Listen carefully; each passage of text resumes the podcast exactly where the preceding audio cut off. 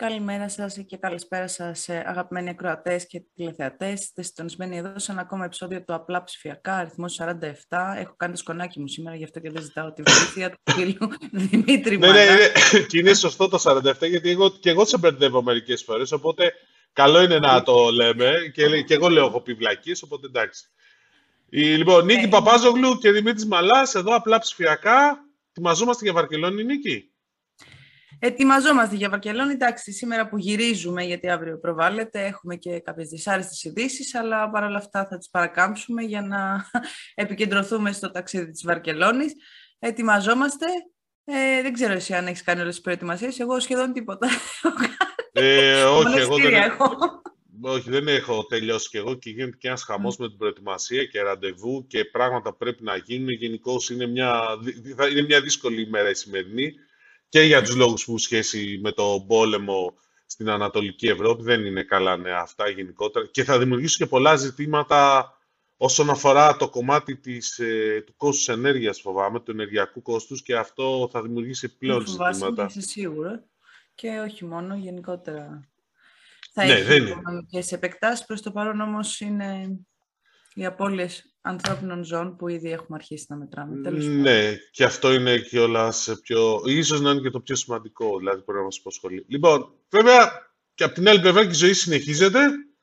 Έχουμε ένα Mobile World Congress που ξεκινάει την επόμενη Δευτέρα με πολύ ισχυρή ελληνική παρουσία, θα έλεγα, και πολύ ενδιαφέρουσες συμμετοχές από την ελληνική αποστολή και όχι μόνο. Και νομίζω ότι καλό ήταν που κάναμε να καλέσουμε μαζί μας να έχουμε το, τον πρόεδρο του Συνδέσμου Εταιριών Καινοτόμων Εφαρμογών Ελλάδος, ο οποίος έχει αναλάβει ουσιαστικά να τρέξει αυτή την ε, ελληνική αποστολή. Έχουμε μαζί μας τον Γιώργο τον Μαρκατάτο. Γιώργο, καλημέρα, καλησπέρα. Είναι ανάλογα και που, τι ώρα μας ακούνε βασικά, γι' αυτό το λέω έτσι. λοιπόν, καλημέρα λοιπόν. Καλημέρα λοιπόν. Εδώ λέμε για MWC, ελληνική αποστολή. Ο ΣΕΚΕ έχει αναλάβει τη, τη, τη συνδιοργάνωση μαζί με το Υπουργείο Ψηφιακής Διακυβέρνησης και το Enterprise Greece, αλλά ουσιαστικά εσείς τρέχετε όπως τα τελευταία χρόνια το, το μεγάλο κομμάτι, έτσι δεν είναι Γιώργο; Αυτό είναι αλήθεια. Εμείς τρέχουμε το operations κομμάτι, βρίσκουμε χορηγούς, βρίσκουμε τους εκθέτες. Βέβαια, εκεί πέρα έχουμε πολύ βοήθεια από το οικοσύστημα που φέτος διευρύνθηκε και όλας των, των συνεργατών ε, με τον ε, διευρύνθηκε δηλαδή πέρα από τους ε, γνωστούς, τον ΣΕΠΕ, το Κοράλια και ξαφνικά έχουμε και άλλους οργανισμούς ή το Χετία έχουμε και άλλους οργανισμούς που μας υποστηρίζουν όπως το NBG Seeds, το EGG που είναι και χορηγός, ε, ο Αρχιμίδης και, και άλλα ε, συστήματα μεγαλύτερα και μικρότερα τα οποία ε, μπορεί να μην έχουν αποφασίσει να βάλουν το λογότυπό τους στην αποστολή, όμως έχουν ενεργά βοηθήσει στο να βρούμε εταιρείες γιατί είναι μια επιχειρηματική αποστολή. Οι συνδιοργανωτές βάζουν και το μεγάλο μέρος των κεφαλαίων, οπότε η συνεισφορά τους είναι, όπως γνωρίζετε, είναι μια ακριβή έκθεση, οπότε η συνεισφορά τους είναι καταλητική στο να επιτευχθεί το αποτέλεσμα. Ποια είναι τα πλάνα για τη φετινή ελληνική αποστολή, για ξεκινήσουμε από αυτό. Κοίτα να δεις, το... κάθε χρόνο αυτό που προσπαθούμε να κάνουμε είναι να δείξουμε στις επιχειρήσεις τον τρόπο με τον οποίο μπορούν να, να κάνουν ενέργειες εξωστρέφειας και να μιλήσουν στο εξωτερικό. Να μιλήσουν ε, ίσως προς ίσον με άλλες εταιρείες, με άλλους συνεργάτες, ε, να καταλάβουν τα δυνατά και τα αδύναμα τους σημεία, να βελτιώσουν τα αδύναμα, να τονίσουν τα δυνατά. Οπότε ο στόχος είναι, να, ο στόχος είναι τριπλός. Ε, πριν την έκθεση να εκπαιδευτούν σωστά και να έχουν το κατάλληλο μήνυμα. Για παράδειγμα, εχθές το απόγευμα κάναμε pitching sessions σε ένα Zoom δικό μας, όπου η κάθε μία εταιρεία έκανε το pitching της και ο ΣΕΚΕ από την άλλη πλευρά και τα υπόλοιπα μέλη βαθμολογούσαν με, με σχόλια προσωπικά, ιδιωτικά, ότι εδώ τα είπες καλά, εδώ δεν τα είπες καλά, τόνισε αυτό. Άρα Απ' τη μία γνωριστήκαμε μεταξύ μας και απ' την άλλη ο κάθε ένας που παρουσίαζε πήρε και ένα feedback από τους υπολείπους για το pitching. Κατά τη διάρκεια της έκθεσης ο δεύτερος στόχος είναι να κάνουμε τη δουλειά μας. Άρα εκεί πέρα ο ΣΕΚΕ θα βοηθήσει τις επιχειρήσεις στο να ε, οργανώσουν τα ραντεβού τους. Θα φέρει άλλες εθνικές αποστολές με τις οποίες μιλάμε πολλά χρόνια τώρα, ώστε να ανταλλάξουμε τεχνογνωσία και να δούμε πιθανές συνεργασίες. Και γενικότερα θα κάνουμε αυτό πρέπει για το ελληνικό οικοσύστημα. Και τρίτος, ο τρίτος στόχος που είναι μετά την έκθεση είναι να δείξουμε στις εταιρείες πώς να μετράνε το αποτέλεσμά τους και αυτό εδώ πέρα να το διοχετεύσουμε πίσω στο ελληνικό οικοσύστημα και στους χορηγούς αλλά και στους συνδιοργανωτές για να ξέρουν και οι ίδιοι ότι τα λεφτά τους έχουν αξία. Δηλαδή αυτό που προσπαθούν να κάνουν για το οικοσύστημα ότι για τη Βαρκελόνη είχε αξία. Κάτι που νομίζω δεν γινόταν επιτυχώς τα προηγούμενα χρόνια και το λέω κάνοντας και τη δική μου αυτοκριτική γιατί όπως γνωρίζετε πολλά χρόνια ήμουν και εγώ ε, αρχηγός αυτής της αποστολής. Οπότε ξέρω πότε κατέγραφε σωστά τα νούμερα και πότε δεν προλάβαινα. Νομίζω ότι φέτος έχουμε κάνει μια λίγο διαφορετική οργάνωση ώστε να μπορέσουμε να καταγράψουμε και τα, και τα νούμερα που μας ενδιαφέρουν. Ε, πάρα πολύ ωραία. Αυτό έχει και πολύ ενδιαφέρον τελικά και μπορεί να δημιουργήσει και ένα ενάρετο κύκλο, να το πω, για, για μελλοντικές αποστολές που θα κατεβαίνει όλο και πιο δυνατή η ομάδα εφόσον μπορεί να εκτιμήσει ότι το αποτέλεσμα ήταν καλύτερο. Αφού μας είπες και όντως έχετε θέσει πάρα πολύ ωραία τους στόχους ε, για, από τη φετινή Mobile World Congress, για πες μας λίγο και τις ευκαιρίες που βλέπετε φέτος να προκύπτουν από εκεί. Θέλω να πω κατά πόσο έχουν περάσει δύο χρόνια πανδημίας, η έκθεση τα προηγούμενα χρόνια ήταν υβριδική, ταυτόχρονα εμείς εδώ εγχώρια έχουμε μεγαλύτερη εξωστρέφεια όσον αφορά το, το συγκεκριμένο κομμάτι της αγοράς, βλέπουμε ιδιαίτερη κινητικότητα, οπότε τι ευκαιρίες συνδυαστικά ανοίγονται για μας; Στην ε, Mobile World Congress. Κοίτα, τα, τα προηγούμενα χρόνια και τα χρόνια της κρίσης, γενικότερα το image της χώρας δεν ήταν αυτό που έπρεπε να είναι. Και παρότι το έχω πει, παρότι σπουδασμένο στο εξωτερικό, εκτιμώ πάρα πολύ τη δουλειά που γίνεται στα ελληνικά πανεπιστήμια και τα μυαλά που βγαίνουν, επειδή τους έχω δει εκτός, είναι τρομερά. Δεν είχαμε τις ευκαιρίες σαν οικοσύστημα ε, που θα έπρεπε να έχουμε. Και αυτό διότι είχαμε και ένα bad publicity λόγω συγκεκριμένων γεγονότων που συνέβαιναν ε, το, τον προηγούμενο καιρό. Θεωρώ ότι τώρα έχουμε ένα λίγο διαφορετικό momentum. Έχουμε πλέον έχουμε μπει σε ράγες όσον αφορά στην οικονομία μας. Ε, η κρίση του κορονοϊού δεν μας επηρέασε τόσο καλά γιατί ήρθε σαν ουρά, σαν βαγόνι, τελευταίο βαγόνι μιας κρίσης 8 ετίας, 9 ετίας, άρα τα 8 χρόνια τα κάναμε 10. Ήμασταν μαθημένοι δηλαδή, δεν, δεν το νιώσαμε στο πετσί μας όπως το ένιωσαν άλλες χώρες. Και ακριβώς επειδή είχαμε μάθει να είμαστε, όπως μου το είπαν εχθές, ε, είμαστε, ήσασταν, ε, ότι ήμασταν στο survival business τόσο καιρό, μάθαμε να σκεφτόμαστε έξυπνα και να κάνουμε survive. Άρα τα αποτελέσματα αυτά τα βλέπουμε τώρα με, με εξαγορές, με συγχωνεύσεις, με ένα οικοσύστημα το οποίο έχει ένα, ένα πολύ θετικό όνομα. Και νομίζω ότι η ευκαιρία είναι αυτή αυτή τη στιγμή, ότι οι Έλληνες κάθονται στο τραπέζι, έχουν βγει δυνατοί από δύο κρίσεις και έχουν μείνει τα καλά μυαλά στην ελληνική αγορά. Εγώ αυτό μπορώ να σας πω ως πρόεδρος του συνδέσμου είναι ότι ε, μιλάω με άλλους συνδέσμους και πλέον έχω να κάνω με ανθρώπους που δεν κοιτάνε τα σιλό, δηλαδή ότι εδώ είναι το δικό μου κομμάτι, εκεί είναι το δικό σου, μην μπαίνεις στα δικά μου χωράφια. Όλοι κοιτάνε το οικοσύστημα. Και αυτό είναι πολύ θετικό. Γιατί όλοι το πάμε βήμα-βήμα. Δηλαδή Γιώργο... ο κατακαιρματισμός που υπήρχε νομίζω σιγά σιγά θα συμμαζευτεί όπως το βλέπετε και σε εταιρείες πληροφορικής που σιγά σιγά συμμαζεύονται σε μεγαλύτερα σχήματα. Κράτα αυτό που είπες στο τελευταίο, αλλά θα πάρω αφορμή από αυτό που είπες περί συνεργειών. Ναι, γιατί έχεις κάνει και άλλα πράγματα αυτή την εβδομάδα εσύ, οπότε θα τα πούμε μετά. Ε...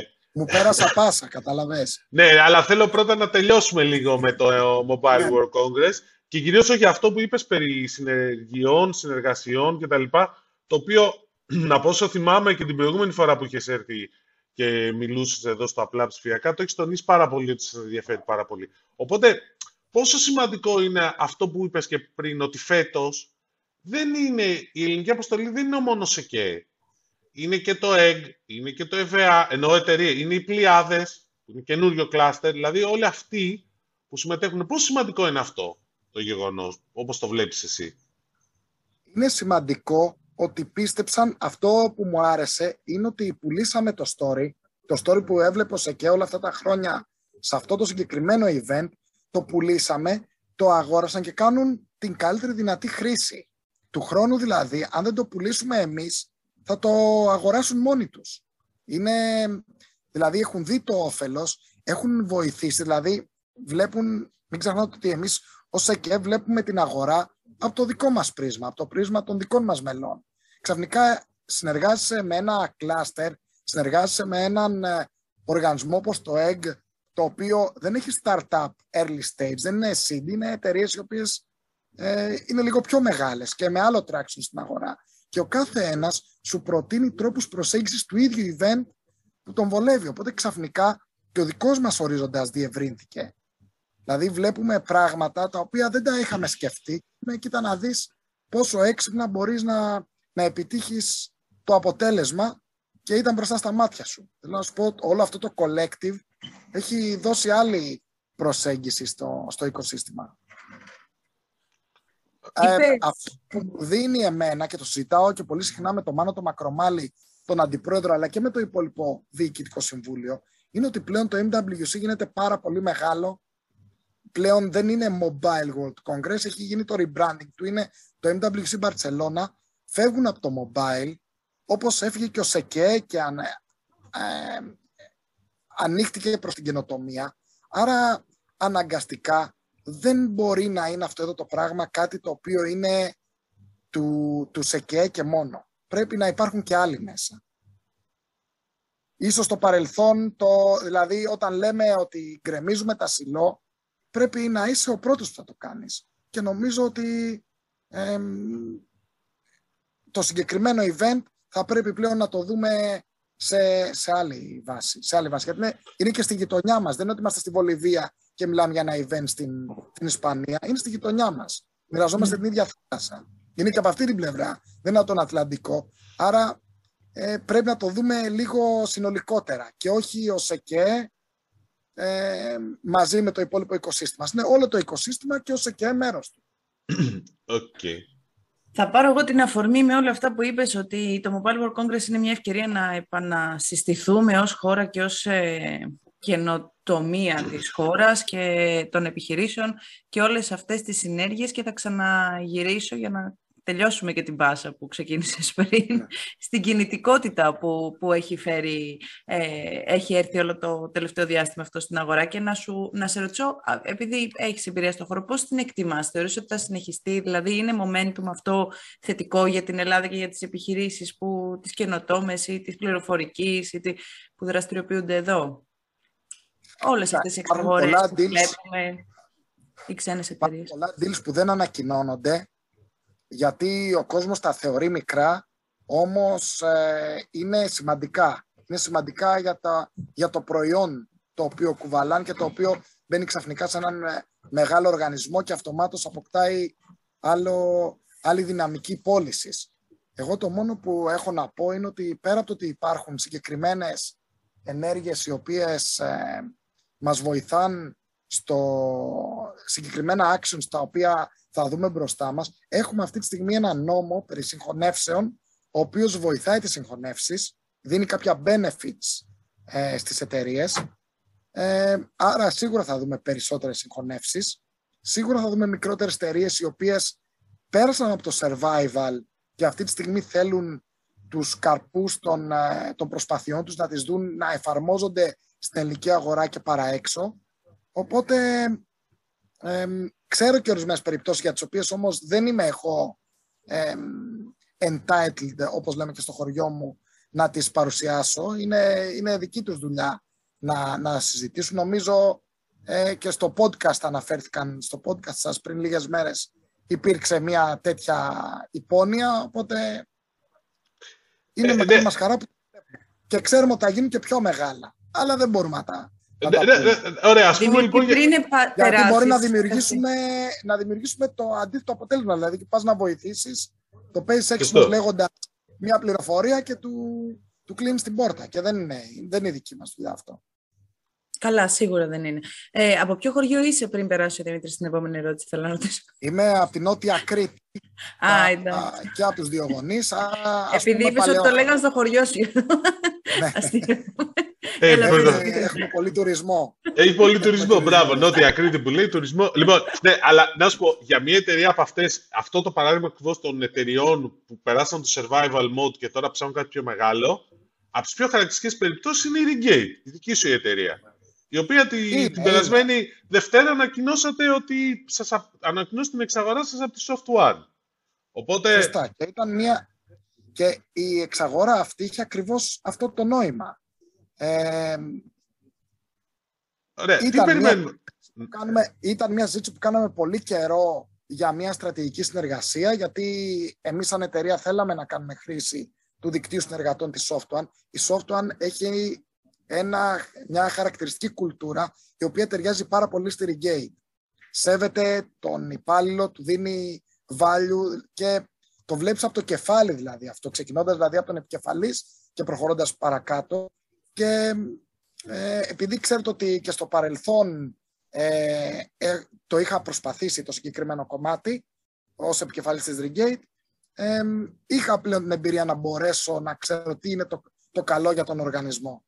Άρα ε, ήταν μια πρόταση που δεν έγινε από τη δική μας πλευρά, έγινε από την άλλη πλευρά, ήταν πολύ τιμητική, σου ανοίγουν όλη τη φαρέτρα, σου ανοίγουν όλη την οικογένεια, σου δείχνουν το μέλλον και κάνουν value ακριβώς γιατί η κουβέντα περί survival business είναι μια κουβέντα που μου είπε χθες σε μια συζήτησή μας ε, ο Πάνος ο Μαρτίνς, ο, ο επικεφαλής της, ε, της Softone, όπου μου λέει το γεγονός ότι ήσουν τόσα χρόνια στο survival business, έχεις τρομερές ιδέες οι οποίες μπορούν να εφαρμοστούν σε έναν οργανισμό που ε, δεν, είχε, δεν ήταν το πρώτο του μέλημα το survival, δεν ήταν η επιβίωση το πρώτο του μέλημα. Και αυτό λοιπόν είναι από τα πράγματα που μπορούν να σε διαφοροποιήσουν στην αγορά. Και άμα είσαι μεγάλος και έχεις τέτοιες ιδέες, ε, την- πετυχαίνεις οικονομίες κλίμακος. Και συνήθως τέτοιες ιδέες τραβάνε και μικρότερα startups που έχουν κάτι unique, ένα μικρό διαμαντάκι, το οποίο το παίρνεις και ξαφνικά το κάνεις τεράστιο. Γι' αυτό σου λέω ότι το ένα φέρνει το άλλο. Όταν ξε- ξεκινάει μία εξαγορά, μετά έρχεται κι άλλη μία. Και ακόμα μία. Ναι, να σε ρωτήσω, τι, ακριβώς, για να δώσω, κατεύθυνε μας λίγο, δηλαδή η Regate θα παραμείνει ανεξάρτητη, θα ενσωματωθεί στη Soft One, πώς θα, ακριβώς θα γίνει αυτό; Συγχώρεσέ με, λόγω φασαρίας δεν άκουσα την ερώτηση. Ναι, λέω, ε, η, τι, ποια είναι τα επόμενα βήματα, δηλαδή η Regate θα παραμείνει ανεξάρτητη εταιρεία, θα, θα απορροφηθεί εντελώς από τη Soft One, πώς θα γίνει το μοντέλο; Η Regate αυτή τη στιγμή θα παραμείνει ανεξάρτητη εταιρεία. Ε, έχουμε δει εκ πρώτης όψεως ότι όταν γίνεται ένα merging αυτού του επίπεδου ε, τόσο γρήγορα καμιά φορά έχει αρνητικό αντίκτυπο προς το πελατολόγιο. Ε, το έχουμε δει και στη δική μου αγορά και στο δικό μου το business, οπότε δεν θέλουμε ούτε να ταρακουνήσουμε ισορροπίες, ούτε την καλή σχέση με το πελατολόγιο της Regate. Θέλουμε πρώτα αυτοί να πάρουν καινούργιες υπηρεσίες βελτιωμένες, μεγαλύτερη γκάμα υπηρεσιών και σε δεύτερο χρόνο, ενδεχομένως μέσα στο 2023, να αποφασίσουμε αυτό που θα είναι καλύτερο τόσο για τη Regate όσο και για τον Όμιλο. Για την ώρα όμως δεν υπάρχει κάποια συζήτηση περί συγχώνευσης. Ήταν ένα καθαρό, μια καθαρή εξαγορά, αφήνει το management όπως έχει, ε, ενδεχομένως το διοικητικό μας συμβούλιο να υποστηριχθεί με κάποιους ανθρώπους και εμπειρία μέσα από τη Softone, αλλά η- το βασικό management team παραμένει το ίδιο. Ωραία. Συζητάμε προσλήψεις Καλή τύχη. Σας ευχόμαστε. Ε, μπράβο. Και συζητάμε και για τους ανθρώπους της Regate αυ- ε, αυτό που πρέπει να έχουν, γιατί όταν σε μια μικρή εταιρεία δεν έχεις απαραίτητα τα ίδια μισθολογικά που έχεις όταν είσαι σε μια μεγάλη εταιρεία. Που δεν είσαι στο survival mode που λέμε. Δεν είσαι σε έκπτωση επιβίωσης. Άρα είναι καλό και για τους δικούς μου υπαλλήλους που τόσα χρόνια με έχουν υποστηρίξει και η, η επιτυχία μου είναι ε, έχουν συμβάλει ενεργά σε αυτήν ε, γιατί ο κάθε ένας από αυτούς είναι καλύτερος από εμένα σε κάποιο κομμάτι. Δεν, δεν, υπάρχει, δεν είμαι καλύτερος από κάποιον στο, συγκριτικά στο κάθε ένα από αυτά που κάνουν, για τα οποία έχουν προσληφθεί. Good news. Γιώργο, ωραία. Λοιπόν, Αυτά από- να, να τον αποδεσμεύσουμε ή θέλεις να το ρωτήσεις κάτι ακόμα; Όχι, να το αποδεσμεύσουμε, θα τα πούμε στη Βαρκελόνη και Και μετά κιόλας. Ευχαριστούμε πάρα πολύ που ήσουν εδώ μαζί μας. Γιώργο, σε ευχαριστούμε Εγώ σας πολύ. ευχαριστώ πολύ για τη φιλοξενία. Καλό Καλή ταξι- επιτυχία στην αποστολή. Καλή συνέχεια. Καλή επιτυχία στην αποστολή. Λοιπόν. Να είστε καλά. Ευχαριστώ. Βαρκελόνη. Πολύ ωραία πράγματα. Ε. Βαρκελόνη, λοιπόν. Ναι, ωραία πράγματα και στο κομμάτι. Κοίταξε, νομίζω ότι είναι πολύ σημαντικό Μμ. ε, αυτό ότι. Και θέλω να δέσω δύο πράγματα δηλαδή. Ότι. Ναι, κλασικά. Δεν θα ήθελες.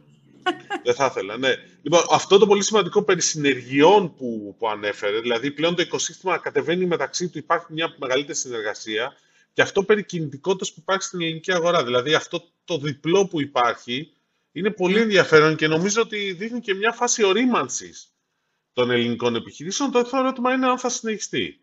Ε, Ναι, δείχνει μια φάση ορίμανσης. Το παρατηρούν καιρό παράγοντες της αγοράς, η οποία αρχίζει πλέον όχι μόνο να, να διαφαίνεται, αλλά να έχει και αυτά αποτελέσματα ενώ ξέρεις, να, να μετασχηματίζεται σε εξαγορές, σε με scale-up επιχειρήσεων κτλ. κτλ, κτλ. Επίσης το βλέπεις και, πώς το λένε, και να σου φέρω ένα παράδειγμα τώρα, εντάξει. Ε, οι δηλώσεις του, του, του Τιμόθεου Σεχέτκες, του Διευθυνού Συμβουλίου της Deutsche Telekom, όπου ήρθε την, στις αρχές της εβδομάδας στην Ελλάδα, ε, δείχνουν μια τάση ότι γενικώ η Ελλάδα κάτι κάνει. Έτσι δεν είναι; Το δείχνουν πάρα πολύ έντονα, δεν ξέρω. Εντάξει, να πούμε ότι ήρθε όντως στις αρχές της εβδομάδας, να πούμε ότι υπήρξαν φημολογία όλο το προηγούμενο διάστημα ότι θα υπάρξει κάποια ανακοίνωση, κάποια εξαγορά. Σε κάθε περίπτωση ήταν silent period για τον ΟΤΕ μέχρι και σήμερα, οπότε όπου ανακοίνωσε τα οικονομικά αποτελέσματα. Εσείς θα το δείτε αύριο, οπότε μέχρι και χθες. Πριν με διορθώσει ο Δημήτρης, το λέω. Με πρόλαβες. Ε, αλλά ε, ναι, εγώ νομίζω ότι θα είχε έτσι μια αξία να το πούμε το, το post. Εγώ έτσι με εντυπωσίασε. Σ' άρεσε, Έγραφε, ε, το λοιπόν, post; Ναι, μ' άρεσε, μ' άρεσε, ναι. Και οι Μ' άρεσαν φωτογραφίες που- φωτογραφίες και οι φωτογραφίες. Μπορώ να πω ότι οι ξένοι πάντα είναι έτσι πιο... πιο δεν έχουν πρόβλημα να τσαλακωθούν τόσο. Τα ξέρετε, Παιδί δεν μου, έχει- ούτε γραβάτο ούτε τίποτα ο άνθρωπος πήγε. Δηλαδή, χαλαρά πήγε εκεί πέρα. να- Και νομίζω, κάτι μου λέει το ζήτησε και αυτός. μπουλντόζες. Μπουλντόζες, ναι. Το ζήτησε αυτός. Να πάμε να δούμε παιδιά πώς είναι. Ναι. Λοιπόν, έγραφε λοιπόν στο, στο post του ο κύριος Χέτκες, η Ελλάδα έχει πάρει φόρα. Πού το βασίζω αυτό, όχι στην οικονομική ανάπτυξη της τάσης του 6,5% πέρυσι, όχι στην επιτυχία του ΟΤΕ μας, ο οποίος επενδύει σημαντικά στην επέκταση των υποδομών, καταγράφει αποτελέσματα, ρεκόρ κτλ. κτλ. Δεν το βασίζω καν στις πρωτοβουλίες ψηφιοποίησης της ελληνικής κυβέρνησης, οι οποίες είναι εντυπωσιακές, τις ανέφερε και πιο κάτω στο post του. Αντίθετα, το βασίζω στη θέληση για αλλαγή και νέα ξεκινήματα που βίωσα κατά την επίσκεψή μου στην Αθήνα, μαζί με τους συναδέλφους μου, τόσο με τον Μιχάλη Τσαμάζ, όσο και με τη διοικητική ομάδα και τους κυβερνητικούς παράγοντες με τους οποίους συναντηθήκαμε και κυρίως με τον Πρωθυπουργό Κυριάκο Μητσοτάκη και τον Υπουργό Ψηφιακής Πολιτικής ε, Κυριάκο ε, Πιερακάκη. ψηφιακής διακυβέρνησης, συγγνώμη, Κυριάκο Πιερακάκη. Πολιτική, Ε, τι έπαθες; Έλα μου ντε. Ε, είναι που κάνω ταυτόχρονο translate. Εμείς στη Γερμανία ε, μπορούμε να πάρουμε ένα παράδειγμα από αυτό, είπε ο κύριος Χέτκης, από την Ελλάδα, η Γερμανία. Ο λόγος της επίσκεψής μου ήταν η πρόσκληση του Πρωθυπουργού να μιλήσουμε για τη σημασία της ψηφιακής κυριαρχίας της Ευρώπης, για την ανάγκη μιας ενιαίας ψηφιακής αγοράς, για τις συνθήκες, να θυμίσουμε και μια επιστολή που αναφέραμε στο προηγούμενο επεισόδιο του Απλά Ψηφιακά, για τις συνθήκες πλαίσιο της τηλεπικοινωνιακής βιομηχανίας και τη χρηματοδότηση της επέκτασης των υποδομών και των νέων τεχνολογιών που μας περιμένουν. Η προθυμία της Ελλάδας να αντιμετωπίσει τις προκλήσεις μετά την οικονομική κρίση και να εφαρμόσει αλλαγές βήμα-βήμα επιβεβαιώνει ότι ήταν σωστή η απόφασή μας να διπλασιάσουμε τις επενδύσεις μας και την ανάπτυξη οπτικών ινών και να αυξήσουμε τους στόχους μας για την ανάπτυξη περαιτέρω του 5G. Και μετά αναφέρεται αναλυτικά, δεν χρειάζεται στη, στην Ναι, μεγάλο post. των συναλλαγών και τα λοιπά. Ήταν πολύ μεγάλο post, είχε έτσι πολύ συγκεκριμένα ενδιαφέροντα κομμάτια, εγώ μπορώ να πω. Και ο αναφορικά με το λόγο της επίσκεψής του, ο οποίος μέχρι Ο στιγμής οποίος φαίνεται... ποιος ότι- είναι. Ήρθε για να μας δει. Ε, ναι, ήρθε να μιλήσει για τη σημασία της ψηφιακής κυριαρχίας της Ευρώπης και για την ανάγκη μιας ενιαίας ψηφιακής αγοράς. Δεν ξέρω. Μαζί του. Εδώ και Μμ. χρόνια το λέμε.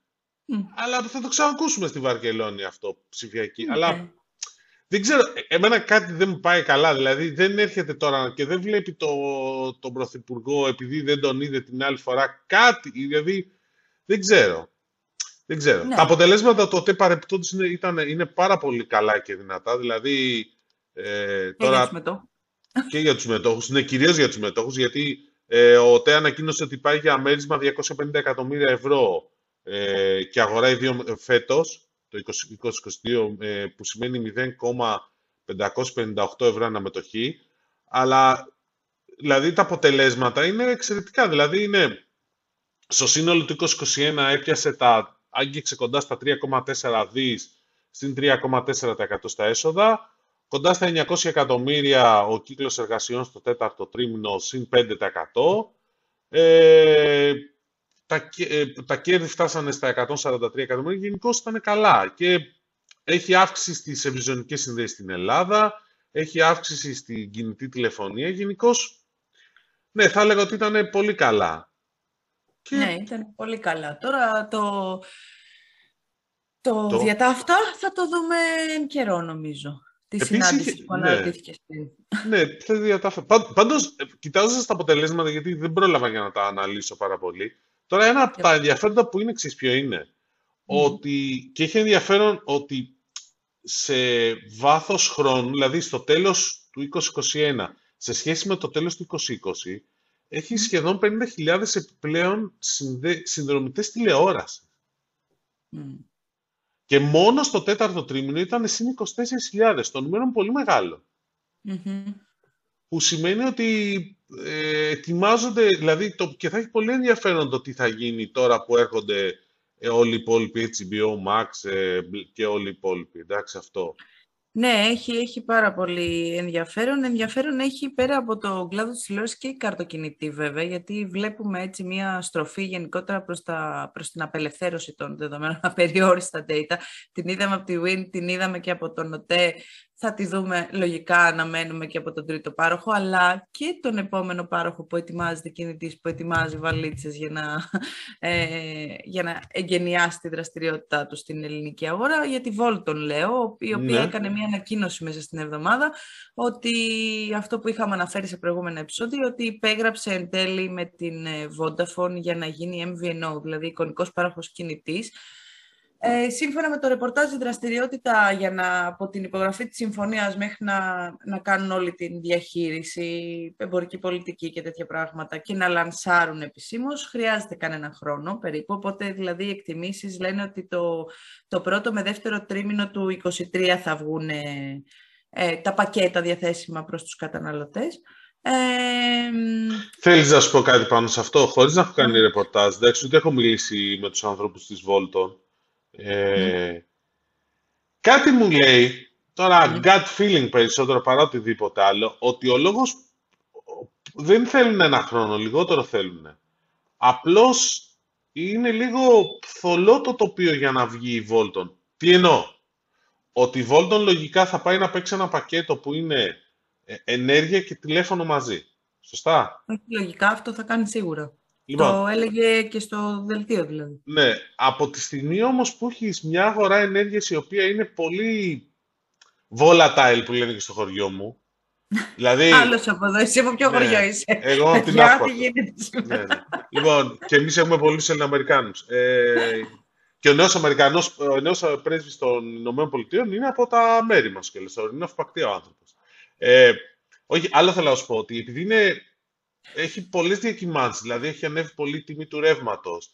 Ε, Γενικώς δηλαδή δεν είναι τόσο εύκολο να πεις ότι θα πάω προς αυτή την κατεύθυνση. Δηλαδή πρέπει λίγο να δεις πώς θα καθίσει η μπίλια. Και λόγω και της Έτσι, να σου πω Ουκρανίας. κάτι. Αυτό που λες βέβαια μπορεί να, να, είναι, να, να έχει ακριβώς και την αντίθετη ερμηνεία. Δηλαδή ότι εμένα μου είπαν ότι οι, οι ασκήσεις για τέτοιο πράγμα παίρνουν από 9 έως 12 μήνες.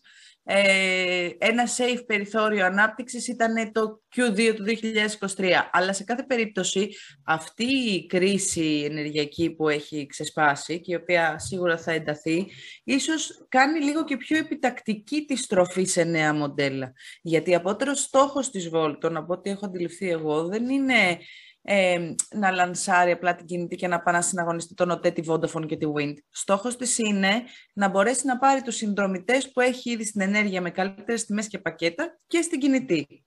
Άρα δηλαδή ουσιαστικά κατά τα πρότυπα του εξωτερικού προσπαθεί να γίνει από ενεργειακή εταιρεία μια εταιρεία ας πούμε utilities, ξέρεις, να προσφέρει διάφορα services και αυτό μπορεί να είναι και να προσθέσει και άλλα πράγματα δυνητικά ας πούμε στο...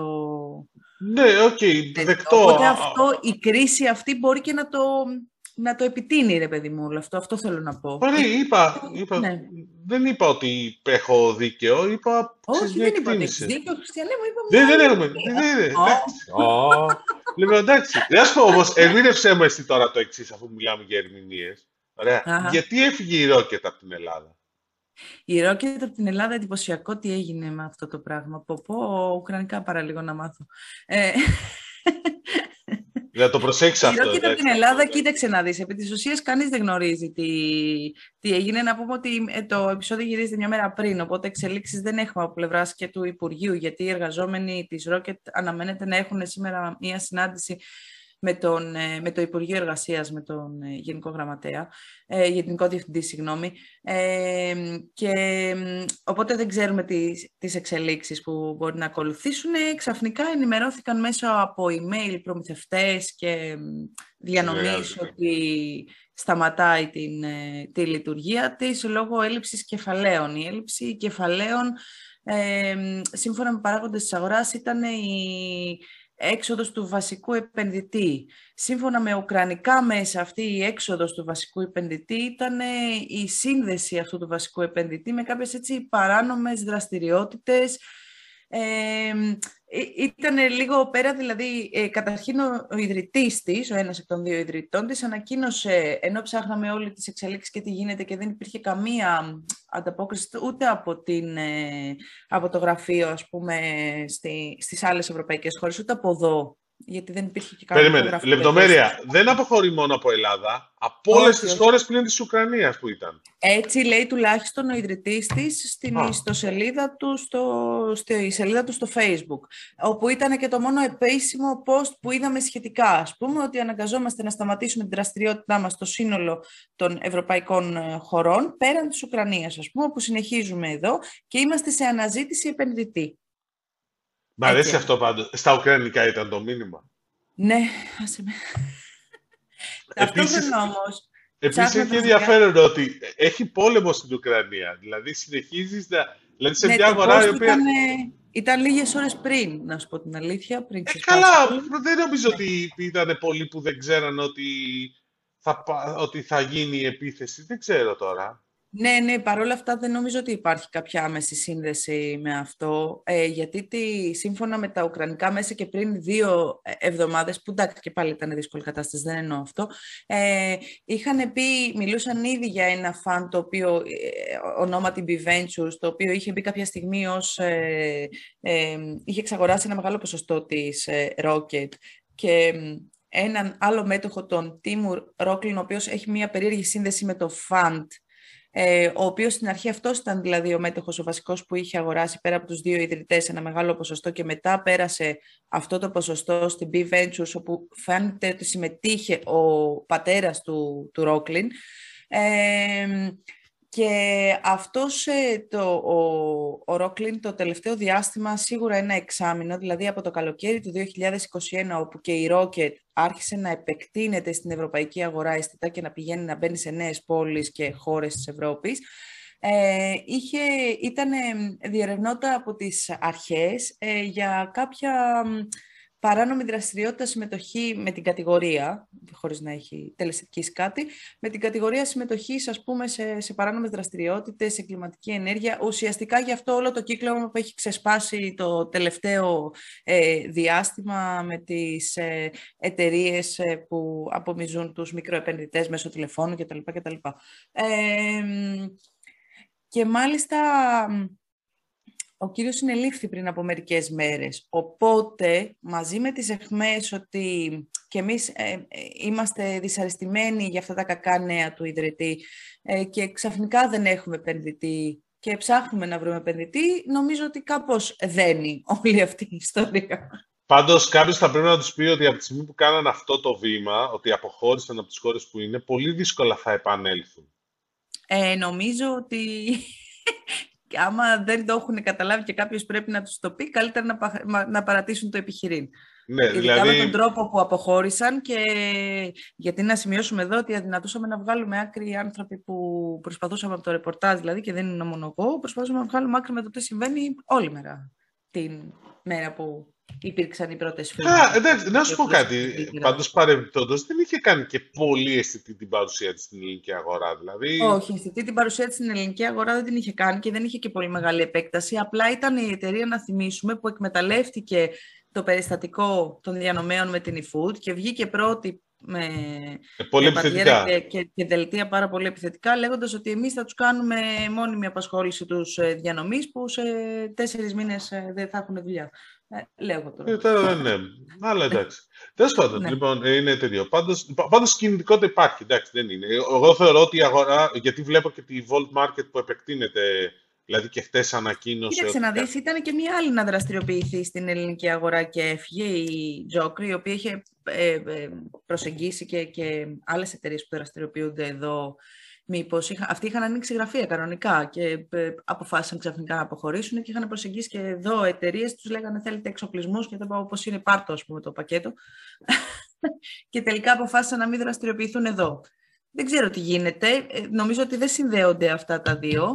Κινητικότητα όντως υπάρχει. Υπάρχει και μια έρευνα της Επιτροπής Ανταγωνισμού, να σου θυμίσω, για την ε, συγκέντρωση αγοράς που παρατηρείται από μια εταιρεία. Γενικότερα, πάντως, είναι ένα πεδίο που θα υπάρχουν εξελίξεις. Καλά, από κινητικότητα γενικώ όλη η αγορά είναι σε κινητικότητα. Εδώ πέρα έχουμε αποχωρήσεις, προσλήψεις, είχαμε διάφορα μέσα στην εβδομάδα. Ναι, Νομίζω ότι η πιο σημαντική ίσως έτσι εξέλιξη δηλαδή που προκάλεσε κάποια έκπληξη είναι η αποχώρηση του Γιάννη του Σύρου ε, από τη θέση του Γενικού Διευθυντή του Συνδέσμου Επιχειρήσεων Πληροφορικής και Επικοινωνία Ελλάδας.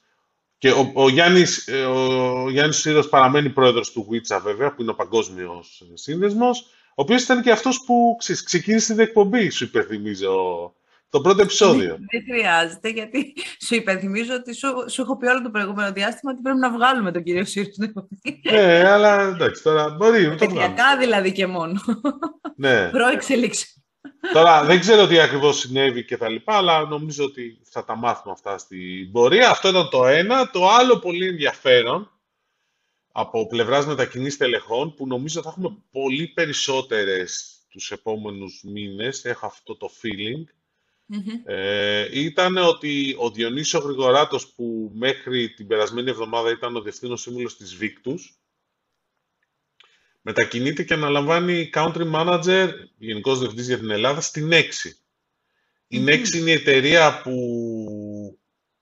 Η Nexi Ελλάς, τώρα Nexi Greece, δεν ξέρω πώς δεν θυμάμαι ακριβώς πώς τη λένε, είναι ουσιαστικά η συνέχεια της SIA, SIA, η οποία έχει μπει πολύ, πολύ δυνατό στο κομμάτι των πληρωμών. Στο εξωτερικό συγχρονεύτηκε η Nexi με τη ΣΥΑ. Έχουν δημιουργήσει ένα πανευρωπαϊκό όμιλο πολύ δυνατό στο κομμάτι των πληρωμών. Στην Ελλάδα, που είναι πάρα πολύ ισχυρή η ΣΥΑ, δηλαδή έχει πάρα πολύ μεγάλο μερίδιο, είναι αυτή που ουσιαστικά έχει αναλάβει να τρέξει τις υποδομές για, για πολλά στήματα πληρωμών στις ελληνικές τράπεζες. Έχει αγοράσει και το κομμάτι των καρτών της ε, Bank. Έχω μπερδευτεί πλέον. Ποιος έχει αγοράσει τι; Γενικώς είναι από τις δυνατές περιπτώσεις. Ναι, έχω μπερδευτεί πραγματικά. Θα το ξεδιαλύνω, αλλά κάποια στιγμή θα το πρέπει να ασχοληθώ λίγο πιο σοβαρά. Γενικώς πάντως είναι, είναι πολύ ενδιαφέρον εκείνη πάντως και για έναν λόγο ότι ο Διονύσιο Γρηγοράτος ήταν στέλεχο πολλά χρόνια στις τηλεπικοινωνίες και δει στον, στη Vodafone Panafon και μετά στη Victus. Δηλαδή πολλά χρόνια. Δηλαδή είναι αυτό που λέμε ώρες τον, τον έχουν βάλει στα πάγια. Κάπως έτσι. Δηλαδή μπορεί να είναι από τα πιο παλιά στελέχη που είχε η, που είχε η Vodafone, εντάξει, εντάξει πήγε στη Victus, οπότε, αλλά θέλω να σου πω, είναι ναι. ενδιαφέρον αυτό. Αλλά είπαμε, Πέρα από αυτή την κινητικότητα των στελεχών είχαμε και, θα έχουμε μάλλον και κινητικότητα και στις εταιρείες ε, πληροφορικής. Είχαμε αποτελέσματα από την Endersoft, είχαμε καλά αποτελέσματα από την Endersoft.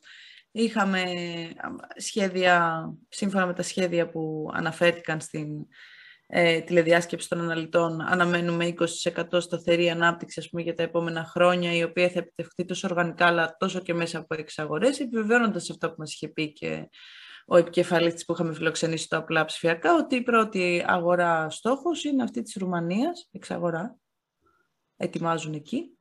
Το είχαν πει όμως, μας το είχαν πει και στο παρελθόν γενικότερο ότι θέλουν εξαγορές. Δηλαδή δεν έχουν σταματήσει. Είναι από τους πιο κινητικούς Ναι, αυτό ναι, το ναι. κομμάτι νο- και νομίζω ότι θα συνεχίσουν. Ε, αλλά εντάξει, οκ. Ναι. Γενικώ παρακινητικό, δηλαδή είναι αυτό που έλεγε και ο, και ο διευθύνων σύμβουλος της Witside στη συνέντευξη τύπου τη δικιά του, ο Χρήστος Παπαδόπουλος. Witside, μια εταιρεία πάρα πολύ δυνατή στο κομμάτι των Augmented Analytics. Είχαμε φιλοξενήσει και το Χρήστο σε κάποια προηγούμενη εκπομπή.